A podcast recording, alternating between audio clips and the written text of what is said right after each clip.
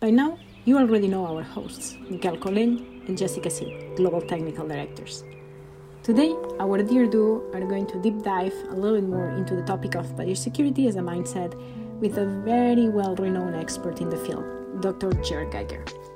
Things that we have learned over time, we as an industry know that um, diseases um, evolve over time. Uh, and sometimes we find new diseases. I, and so our biosecurity has to address these new challenges because sometimes uh, the pathogen uh, does not respect the biosecurity rules that we have used historically.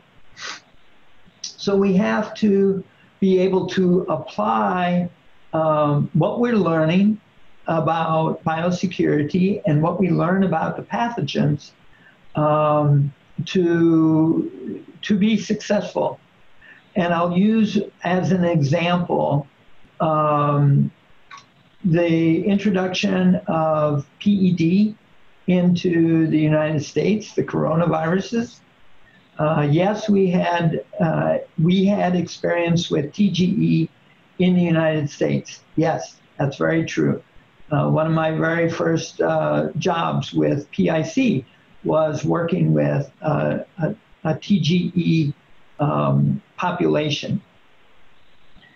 Uh, but when PED, another coronavirus, came to the United States, it seemed like a very different ballgame.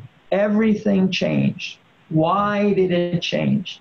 And I think what uh, the coronaviruses since uh, since that time, um, 2013, 2014, um, what that taught us was that we need to have a higher priority on feed.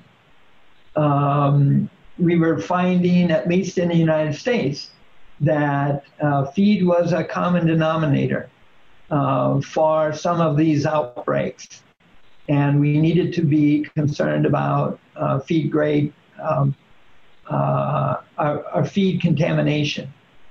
Another thing that we're learning, and I have a lot of respect for the people that are working in this area, um, is the uh, the true value of endemic diseases, whether that's um, uh, Haemophilus parasuis or Actinobacillus suis, and we're making it. I, I should say, people um, on the team and researchers are making great progress um, looking at uh, those endemic diseases.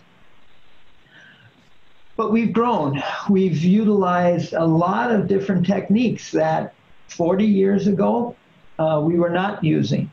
And I'll use as an example think of uh, the way we handle transportation.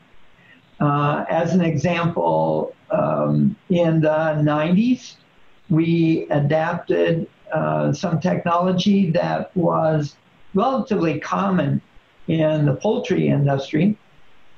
And what we did was we heated, um, we mechanically heated uh, trailers so that we could take biosecurity to a higher level of decontamination.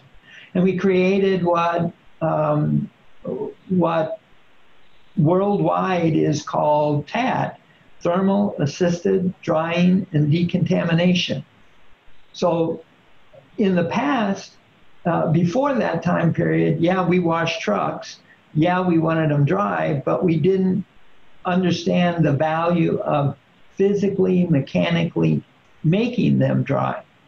So that's a, a, a biosecurity thing that has evolved and uh, we utilize in, in the industry.